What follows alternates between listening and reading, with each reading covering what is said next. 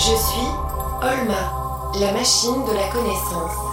Je vis dans la banque de la vie avec mon gardien Mathieu et sa fidèle Philippine. Tais-toi, Philippine. Nous sommes embarqués dans une aventure. Où la science est notre seule chance. C'est très simple. Une fois que vous avez tiré, vous vous attachez au câble et vous vous laissez porter. Ok? C'est génial Merci Catherine. Mes amis, nous sommes sur la plateforme d'observation du Moabi avec Olma et Catherine Laine, qui est spécialiste de biologie végétale. Et Catherine nous offre quelque chose d'extraordinaire. Une tyrolienne. C'est comme une petite arbalète. On vise un arbre, ça tend un câble, et puis on se déplace d'un côté à l'autre du câble. En forêt, c'est parfait pour se déplacer. Allez, Mathieu, Olma, vous êtes bien attachés Oui, c'est bon pour moi. Pareil Non, mais c'est pas pour les petits chiens. Toi, tu gardes le Moabi, Philippine. Et c'est parti Quand vous viendrez, je vous ferai essayer. C'est vraiment incroyable. En 5 secondes, on est sur un autre arbre, chacun sur une branche, avec une vue sur le Moabi. Olma, puisque nous vivons aujourd'hui dans un arbre ici en Afrique, eh bien je te propose de te mettre dans la peau d'un arbre. Me mettre dans la peau d'un arbre Et oui, Catherine, c'est possible de se mettre dans la peau d'un arbre Ah oui, par la pensée, on peut se mettre dans la peau d'un arbre et penser comme un arbre. On entend souvent parler d'intelligence euh, chez les arbres. Alors moi j'aime pas trop ce mot-là parce qu'on ne sait pas encore vraiment si on peut parler d'intelligence chez les arbres. Mais ce qu'on peut dire, c'est que dans le mot intelligence, derrière ce mot intelligence, il y a la capacité à résoudre des problèmes. Et l'arbre, on va le voir, est un champion aussi dans la résolution de problèmes. Mais attention, ce ne sont pas les problèmes des hommes, ce ne sont pas les nôtres. Il faut donc se mettre dans la peau de cet arbre pour comprendre quels sont les problèmes d'un arbre, à quel problème il est confronté.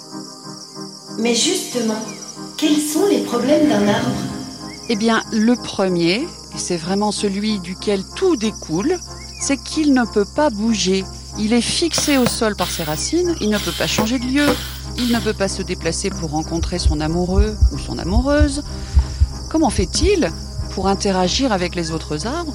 Comment fait-il pour aller chercher sa nourriture, trouver son eau, etc. D'autre part, puisqu'il ne peut pas bouger, il est soumis à tout ce qui lui tombe sur la tête, c'est-à-dire la pluie, le vent, le froid, les pathogènes, les petits animaux ou petites bactéries qui vont l'attaquer et le manger de toutes parts. Et il arrive à se défendre contre ces attaques, l'arbre, Catherine? Et oui, il se défend contre ses agresseurs. Il a une sorte d'immunité, un peu comme nous. Il est capable, lorsqu'il est attaqué, de déclencher des réponses de défense pour détruire son agresseur. Et en plus, il est même capable de reconnaître cet agresseur si jamais il réapparaît quelques jours plus tard.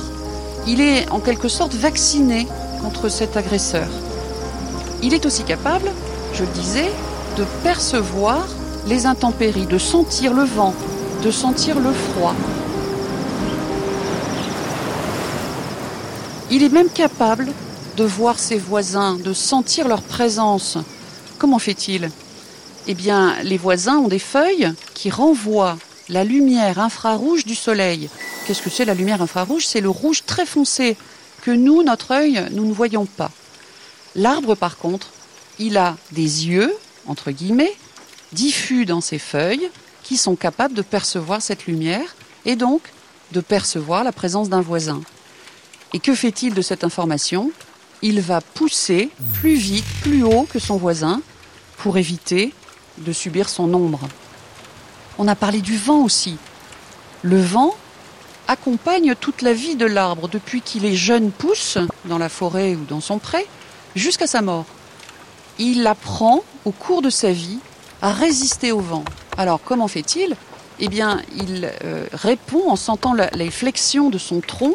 Il va répondre en poussant moins haut et en étant plus gros du tronc, plus trapu en quelque sorte, et surtout mieux ancré dans le sol par des racines de plus en plus volumineuses. Et ce qui est fort, c'est que au fur et à mesure qu'il grandit, il apprend à ne plus répondre aux vents faibles il ne répond plus qu'au vent plus fort, c'est-à-dire qu'il est capable de faire la différence entre une petite brise légère et un coup de tempête. Catherine, si ça ne peut pas se déplacer, un arbre, alors comment ça se nourrit? Alors c'est vrai, on a dit que l'arbre ne pouvait pas se déplacer pour aller faire ses courses, ou bien pour courir après une proie comme un animal. De quoi se nourrit un arbre? Qu'est-ce que ça mange un arbre? Ça mange de la matière organique, comme nous. Mais cette matière organique, il ne se la procure pas, il la fabrique de toutes pièces. Il est capable, grâce à sa photosynthèse, de cette prouesse incroyable. À partir de presque rien, c'est-à-dire de l'air dans lequel il y a le dioxyde de carbone et de l'eau du sol, il fabrique la matière organique, c'est-à-dire des sucres. Et il se nourrit de cette matière organique. Nous, on est incapable de faire ça. Nous, on est capable seulement de manger la matière organique déjà fabriquée par une plante ou bien transformée par un animal qui a mangé une plante. De l'eau, il en a besoin énormément. Un arbre adulte peut puiser jusqu'à 300 litres d'eau par jour. Donc c'est énorme. Et pour puiser cette eau, il a un réseau de racines très étendu dans le sol. Mais ce qui est aussi incroyable, c'est que l'eau ne rentre que par les petits bouts de ses racines, tout au bout de ce réseau. Le reste de ce réseau de racines, ce ne sont que des tuyaux qui permettent à l'eau de circuler de la pointe racinaire jusqu'au tronc avant d'être hissée jusqu'aux feuilles. Et pour se nourrir, justement, comme c'est compliqué, l'arbre a des amis.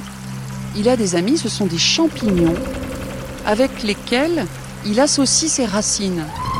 Et il met en place autour de ses racines des manchons de champignons, des filaments de champignons, qui rentrent aussi à l'intérieur des racines.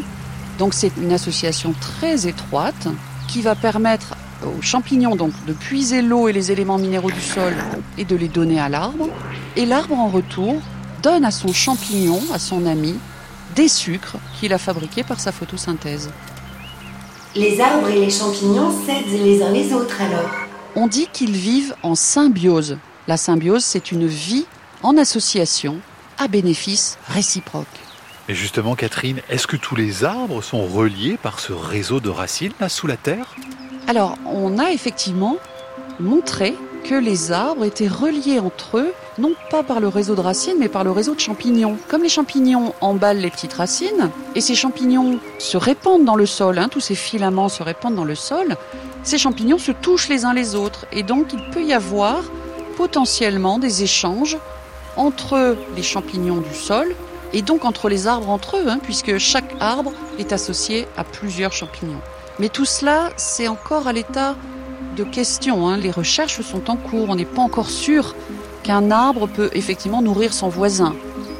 Peut-être seulement échange-t-il des informations, des petites substances qui seraient des messages d'un arbre à l'autre. Et tout cela reste encore à prouver. Est-ce que les arbres sont sensibles?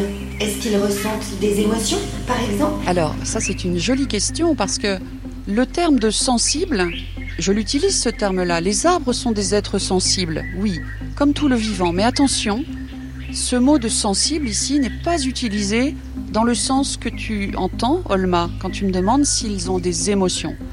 La sensibilité en biologie, c'est la capacité de percevoir un signal, donc de sentir le vent, de voir son voisin, de sentir le pathogène, voilà, et d'y répondre de manière adaptée. Donc la sensibilité, c'est la perception et la réponse. Pour la sensibilité que tu évoques toi, les émotions, le fait que lorsque tu pleures devant un film triste, ça c'est un autre sens du mot sensibilité, et ça n'est pas celui que j'utilise moi en biologie. Donc les émotions chez les arbres, pour l'instant, on n'en sait rien, on n'en a pas trouvé, mais peut-être n'en existe-t-il pas. En tout cas, côté sensibilité biologique, alors oui, les arbres sont des hypersensibles parce que capables d'analyser leur environnement en permanence. Merci Catherine. J'ai suffisamment de nouvelles connaissances pour replanter une autre zone. Conversion des connaissances. Transfert de l'énergie. Je ne voudrais pas interrompre, mais j'ai l'impression que quelqu'un s'approche du Moabi. Mais dans ses mains? C'est une tronçonneuse, Mathieu Vite, on y retourne. Hé Arrêtez tout de suite, mais vous êtes malade Ah non, monsieur, un arbre pareil, il est pour moi. Vous ne toucherez pas à la moindre de ces feuilles. Ah, mais vous n'y êtes pas. Moi, c'est le bois que je veux. Patricia Martins de Clerc, enchantée. Mais qui êtes-vous? Présidente directrice générale des Rois du Tabouret. Des rois du quoi? Les Rois du Tabouret, spécialiste mondial de la confection de tabourets, excusez-moi du peu. Quatre fois détenteur du prix du plus beau tabouret du monde. hein. Vous voulez prendre le bois du Moabi royal pour faire des tabourets? Les plus beaux tabourets de tout le marché, regardez. J'ai fait une croix sur la porte, ça veut dire que c'est un bel arbre et que je le veux. C'était vous. C'est le plus vieil arbre de la forêt. Et je vous jure que vous n'allez pas le transformer en tabouret. Vous n'aimez pas vous asseoir peut-être Je n'aime pas qu'on vienne chez moi avec une tronçonneuse, madame. Comme vous voulez. De toute façon, les bulldozers ne sont plus très loin. Je n'aurai qu'à revenir quand ils auront tout rasé. À bientôt. Ce n'est pas tout de replanter la forêt, Mathieu, Olma.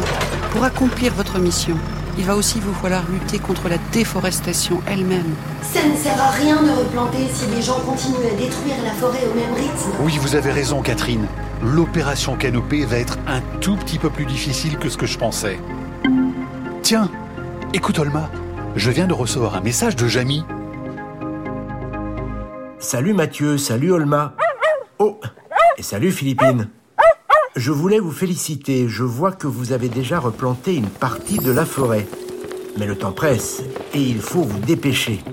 Olma, après avoir appris toutes ces choses sur les arbres, il faut que tu t'intéresses à d'autres sujets. Je vous donne une piste. La forêt du bassin du Congo abrite des animaux dont nous sommes très très proches. Les grands singes, chimpanzés, gorilles, bonobos, je pense que ça vaudrait le coup de vous y intéresser. Allez, je vous embrasse depuis le Svalbard. Ah, et Olma, je suis avec Rodrigo là, et il veut te faire passer un message. Salut, Olma. Tu me manques. Rodrigo. Oh, les grands singes Ça, c'est une idée